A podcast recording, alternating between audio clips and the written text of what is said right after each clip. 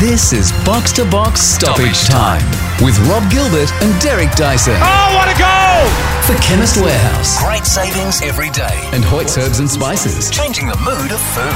Absolutely fantastic!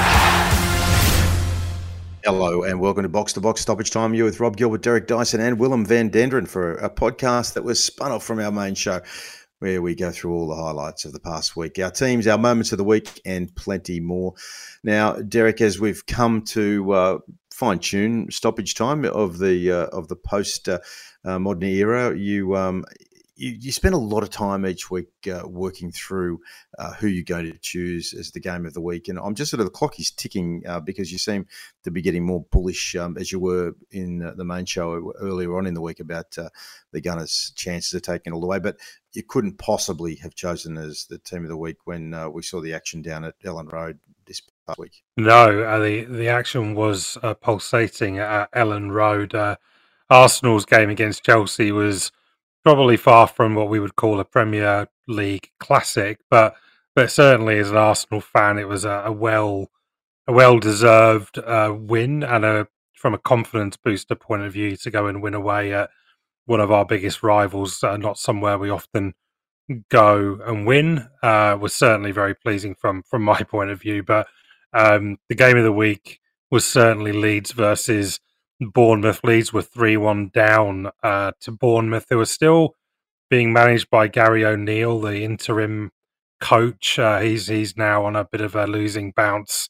Wonder how long that will be going on for. But the um, atmosphere was red hot at Leeds, and despite the booing at half time for Jess, Jesse Marsch and his and his uh, outfit, um, a 22 year old substitute called Sam Greenwoods uh, smashed in a goal from 20 yards out. Liam Cooper, the dependable captain for Leeds, made it 3 all with a header from a corner. And then that man against Summerville, a 21 year old player who I think has now scored in the last three games, has, did it again um, and uh, sent Elland Road into absolute delirium. This was uh, a a fine game to to have been at. Rob, I would have thought. I was brilliant. I mean, I, I love waking up on Sunday mornings a little bit early, uh, quite deliberately turning off the notifications on WhatsApp in case uh, any enthusiastic friends or uh, family from uh, around the world want to uh, give you spoilers so you can make sure you, you you you don't know what the results are and um, that game was uh, was it was sort of like the the Rocky Balboa versus Apollo Creed sort of Hollywood version of a football match, wasn't it? You know, you you, you get the home side going crazy, they score early, they go down, they get up off the canvas, and they, they win in a, an absolute late thriller.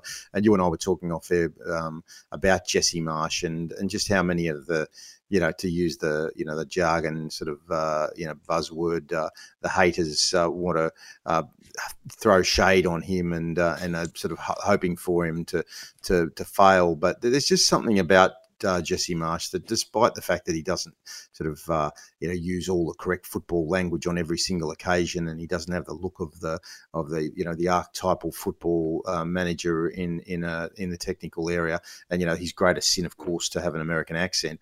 Uh, you, just sort of feel like you're barracking for him to do well, aren't you? Yeah, I certainly am. I think it's great to have people represented uh, in managers from across from across the league. We've spent a lot of the main box to box show talking about the progress that uh, Australian managers have made, and they certainly haven't um, had it anywhere near the the level of resistance that uh, the the uh, North American managers, particularly those from the USA, have had in English football. There is definitely a, a huge snobbery around it. I don't think Ted Lasso that series. I don't think that has uh, that has helped particularly. Um, and yeah, he does come across as, as slightly he uses a few phrases that you might hear from a gridiron coach or something like that. But there's no doubt that uh, he he motivates this team. He is finding ways to get the best out of this best out of this team, and none more so than uh, Summerville himself. I won't try and do his full name because it's a it's a mouthful, but he's a Dutch uh, professional footballer, Suriname by um, uh, from his parents, but um, he scored three very important goals, including that that winner at uh, Anfield. He's played at every level of Dutch youth team football, and I'm sure Willem uh, on this uh, show is uh, probably keeping an eye on him with the Dutch heritage, eh, Willem? And uh, if you uh, got a, um, game of the week there? Uh, I, I, don't have a game of the week out of the A League. I do have a, a, team out of the week, and most definitely am keeping an eye on him, Derek. One of the the number of sort of lighter, fleet-footed Dutch attackers who I think hopefully shape the future of that national team, and they can move away from your sort of uh, bog standard number nine in in Weghorst, who they play there. So yeah, I definitely think the uh, the lighter Dutch front line is uh, is a better look uh, from a, a, domestic perspective. As I said, none of the A League matches were particularly uh, gripping in terms of both teams coming to the party, but for the team of the week, could have gone with. Uh, could have gone with Melbourne Victory, 4 0 winners. Could have gone with Melbourne City, 4 0 winners. The Mariners, 3 0 winners. Uh, but I've gone for Brisbane Roar just because if we don't go for them now, we probably won't go for them ever because they're not uh, often in the sun too often these days. Uh, but 3 0 winners over Sydney FC. Uh, and it came out of nowhere having gone nil all, 2 0 losers, 1 all, and nil all this season. All pretty dour, but yeah, as I said, 3 0 and it clicked for them. Uh, big season, Rob, I think, for for Warren Moon and for Carl Veart at Adelaide. Uh, both of those guys got their got their jobs in the the peak of COVID. Robbie Fowler left Brisbane Roar, uh, and we were scratching around really for Australian managers. Uh, Warren led them to finals in that last little mini season in the uh, in the middle of 2020, 11th last year. So this is really going to be the make or break season to see if he uh, is up to it as a as a professional coach. Uh, and this was a, a very much needed result, three 0 uh, over Sydney. And I think in coming weeks we're going to have a big watch on on Steve Corica's new era at uh, at Sydney FC. Has he properly revitalised them? Uh, not too sure. Just clinging on to a spot uh, in the six at the minute. So they are my team of the week, uh, the Roar. Team of the week, uh, Derek. Um, they uh, they certainly gave it to their old manager when he turned up. Um, I think this one definitely deserves um, a, a, nice spruik from you. Yeah, I think I've actually selected Brighton and Hove Albion to give them their full title, of course, we can just call them Brighton. But uh, yeah, we picked them out last week as a honourable mention for their win uh, over Graham Potter's uh, Chelsea. But they followed that win up again with a, a, win away at Wolves. Now, Wolves aren't in the best of form. Uh, they've got a new manager coming in. We can talk about him potentially in a moment. But um, Brighton still remains sixth in the Premier League. The wins are now starting to come. Uh, they went um, uh, 1 0 up, but then went 2 1 down after uh, a goal from Adam Lallana got the opener for for Brighton, and then Guedes and Ruben Neves put uh, Wolves 2 1 up. But um, Japan International Mit- Mitoma uh, got an equaliser just before the break. Wolves weren't helped by a uh, dismissal uh, from Semedo uh, there, but um, but Gross, that um, very adaptable German midfielder, number eight, whatever you'd like him to be, uh, did the job. And as I said, they're back up at six. De Zerbi didn't know much about him before he came into the Premier League, but seems to be making his um, his stamp on the league. And yeah, while we saw a lot of big Premier League teams struggling this weekend, whether it be uh, United, um, uh, Spurs and, and Chelsea all losing. Brighton Brighton have got another win, so fair play. Yeah, and I, I, I know uh, long term listeners to this show will remember uh, back in the 2015-16 season when Leicester were uh, famously uh, making that incredible one and going on to win the title. We uh, we had uh, a young guy on who had been the former manager at Brighton and Hove Albion, and uh, there wasn't even a consideration back then that they were a contender uh to to make it into the top flight. But to see them as uh, as, as, a regular and, and strong performer in that sort of mid-table range, uh, sort of making um, the, the all the right moves to, to, to sit in the top half for the better half of the season. De he's not a, you know an Azzurri uh, legend of, of, great repute. He was a, a, journeyman player in his own right to to be plucked out. Uh, there's just something reassuring about these Italian managers on the sideline, as exaggerated and as colourful as they are. Willem, uh, um, you just sort of get a feeling that they they know what they're doing.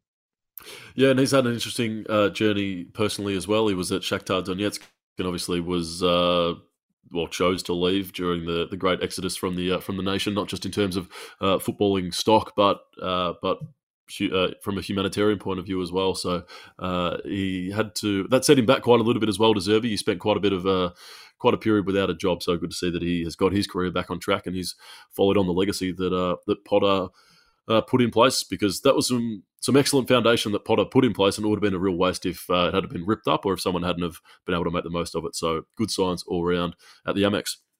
Yeah, yeah and obviously we mentioned the the new Wolves manager as well, Julian Lopetegui. Uh, you know, for those that um, think that name rings a bell, he's just been the uh, Seville boss, and people will recall uh, he was doing a fine job at the national side for uh, Spain, leading into World Cup 2018, and then they announced, I think Real announced before the tournament started that he was in fact going to go to Real, and then he got sacked. Um, didn't take um, Spain to that tournament. I'm trying to remember, was it Hierro that ended up taking Spain in that tournament? And uh, he went to Real Madrid, and of course, buggered it up. Got um, sacked inside a few games. You know, you just thought it's just going bad to worse for Lopetegui, but he did come back to Seville was doing some pretty good stuff there, but um, their form wasn't good at the start of this season. But we know that Wolves have been uh, searching for him for a while. I think he was offered the job back in 2017 18, didn't get it, didn't take it at that time. But he has, after turning this job down once, he has now taken the job. And what a job he's got now! I think there's a a lot that he needs to uh, to sort out at that club. So good luck to Julien. We'll uh, see how he gets on. Yeah, he um, what a story that was back at doesn't seem four, four years ago when that all blew up around the the World Cup in Russia. But uh, to, to see him uh, down at the Molineux uh, uh, trying to uh, to to re uh, reboot the um, the Premier League hopes of Wolves, who sort of seemed destined to be swelling out of control. Geez, if he could have uh, picked himself a harder task, I'm not sure what it would have been right now in in world football. now, your moment of the week, Derek. Um, you, look at you. You went down to the um, the lower reaches of the, the pyramid, not quite, but this week um, it's an FA Cup first round match that you plucked out. So, so set this one up for us. I mean, uh, you, I know you watch a lot of football. You uh, where you can. You're a busy man. I know uh, family and business and all the rest of it. But football is our outlet, and uh, and and you've just plucked this one out of nowhere. Yeah. So it's the magic time of the season, Rob. It's the first round proper of the FA Cup has started. For our listeners, there are many, many other rounds of the FA Cup that goes way back into the start of the season, but this is when some of the professional teams, league football teams, generally start emerging into the draw. And the pick of those was the match between Cheltenham uh, and uh, Alvechurch. So Cheltenham uh, in uh, League League One, in uh, you know, and a, and a professional team of uh, you know, their own standing. And Alvechurch, I had to look up Alvechurch. I'd never as a location. It's somewhere in Worcestershire, just south of Birmingham. It is a it is a village team, and they're in the Southern Premier Division Central. And uh, you know, we talk about well, uh, sorry, World Cup. We talk about FA Cup shocks, and often it's a lower league team taking out a big Premier League scout, but it can also be a, a you know a totally amateur team taking out a team of professionals from from uh, League One. And uh, Alvechurch went to went to Cheltenham um, and and won won the game uh, two uh, one. They were in fact two 0 up thanks to two goals from Danny Waldron. Uh, uh, Cheltenham got a goal back to give themselves some hope, but there were fifteen hundred fans from the Worcestershire village of Alvechurch um, going absolutely berserk. Um, they're now in the second round of the FA Cup and if they get another win, and it is a big if, if they get another win, they go into the third round. And of course, that is when the likes of uh, Manchester City, Arsenal, Liverpool, Chelsea, United will all start coming into the draw. So, can they just eke out uh, one one uh, victory more to get there? But it's a it's a fabulous story, and I know that everyone in Australia, I think, loves the fact loves this FA Cup, loves the fact it just pits all sorts of uh, unknown teams and causes plenty of upsets. So just so praying they get the result, Rob. Of, the uh, size of our church football club. To just give us a few of the, the stats around, you know, the size of their stadium and uh, and and the division that they're actually in, mate. I mean, I think this puts it into a little more context. Well, first of all, Willem, I got your joke there, the praying joke. That was uh, what was noted, uh, even though uh, even though I don't think I think uh, washed over our, our friend Rob there. Uh, uh, but uh, yeah, Alvechurch Give- Football give it to Club. me again, okay. I- I'm sure other people who are listening to this podcast just hit the 15 second rewind button. But Willem, uh, because I wasn't paying it as much attention as I should have, just sort of, you know, give me your Willem Van Denderen dad joke. Oh, I just said they pray that they get the good result and get Manchester City in the next round, Rob. Oh, yeah, that was very funny. Uh, I mean, Very I- I average guess and even poorer for being drawn out and dissected on the table. Derek, back to you. Well, they are called the Church. That is the that is the nickname. I did go to the Wikipedia page. It's quite a sparse affair there. Um, there's only two players on their Wikipedia page that hyperlink, and you know it's getting bad when when none of their team uh, when, uh, merit a, a wiki page themselves. And when you look at the result on Google, there's no badge. It's just that kind of light grey color. So you know you're low down in the in the league. They were founded in 1929. The ground is called Lye Meadow, which is a 3,000 capacity stadium, of which 250 of those uh, uh, people can sit.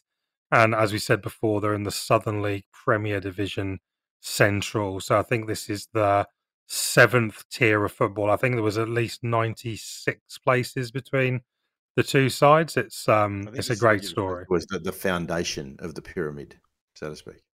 Oh, I mean, under the sand, you know, in down down in the tomb somewhere. This is this is it. You know, they're probably playing the the dog and duck pub and and and, and anyone else that might be down there. But look, it's um it's a fabulous story, and that's what we like to see on box to box.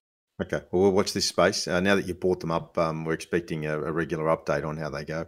Um, probably get knocked out in the next round, but hey, we will watch them and uh, watch um, their progression. Hopefully, there will be a progression. All right, the hot topic of the week. We go from one extreme to the other, from uh, uh, Meadow, the uh, the church, to the Nou Camp, uh, and the retirement of uh, a legend. Well, he, I think he qualifies, doesn't he, Derek?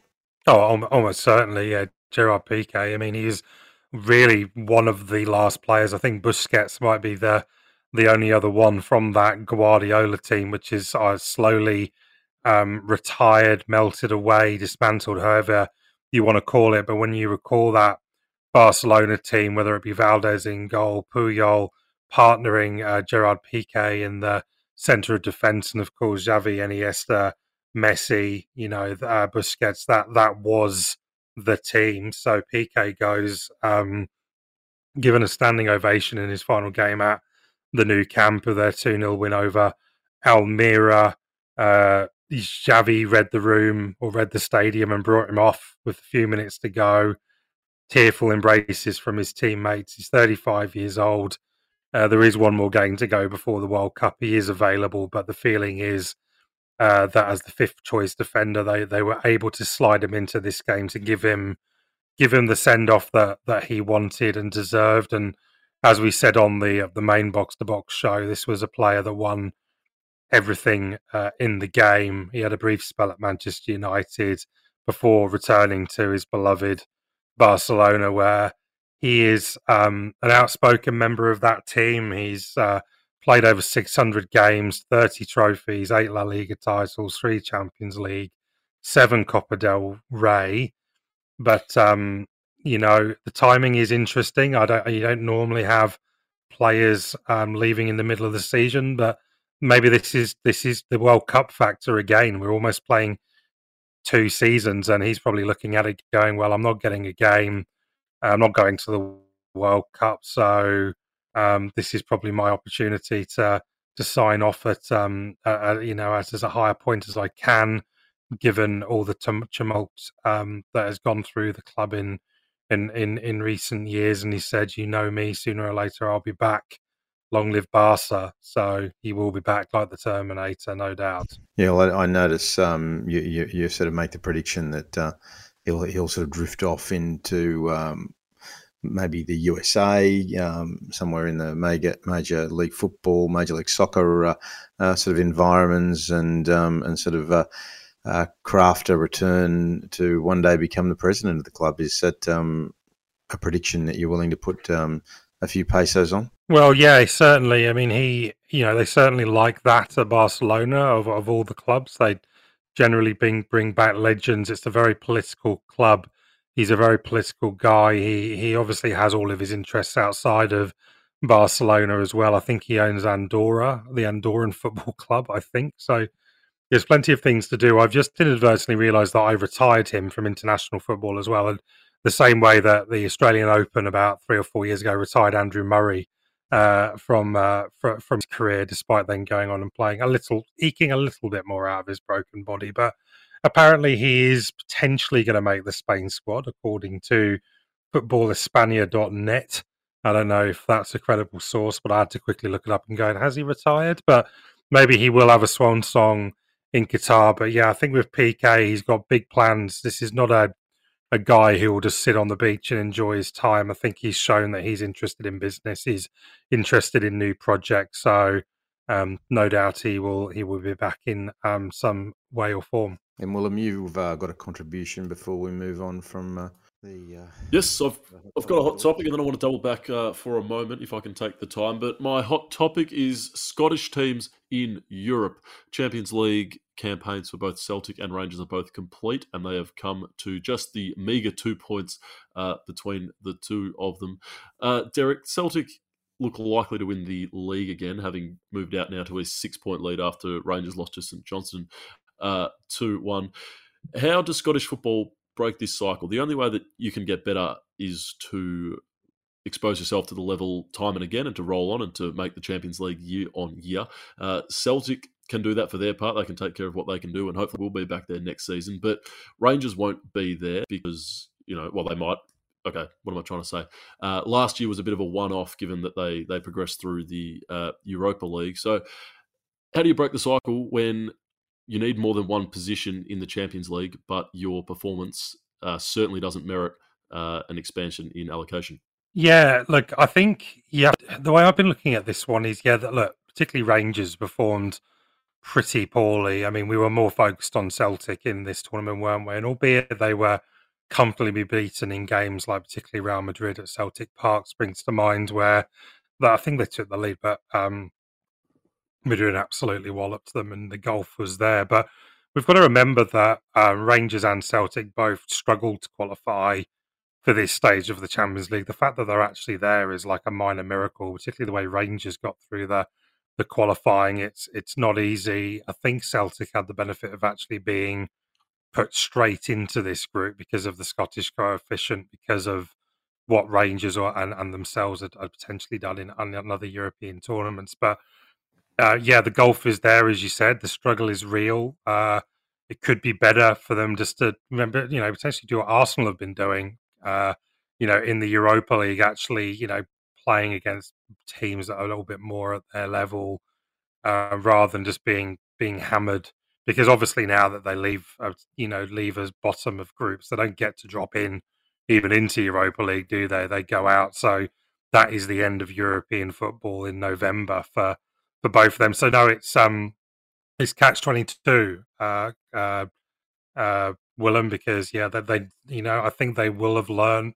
I think um, Ange said, you know, we didn't, you know, we never, we weren't going to win the Champions League, but we'll learn, we'll learn from all the games. Albeit, I think he felt disappointed by um, Celtic's campaign overall, but you know, ultimately, I think Celtic and Rangers, if they can even make the group stage, it's a great money spinner for them it's just very difficult because they're coming in as you know lower lower seeds. They've often got one or two major European clubs there, and oh, it's it's it's it's painful. I think the only way that it can improve is to get exposure to better sides week on week. Their improvements actually going to come from sides three to ten in the Scottish Premiership, challenging them on a more consistent basis. And we know that with the mm. uh, the English league sitting right there, sucking any half decent talent out of it, uh, that becomes very difficult as well. So they're in a, a really interesting sort of twisted ecosystem, the Scottish uh, the Scottish football system. They uh, yeah, it, as you say, it's catch 22, and it just seems like the cycle uh, isn't going to break. And if I can just touch on one moment, uh, I'm going to head over to Wellington between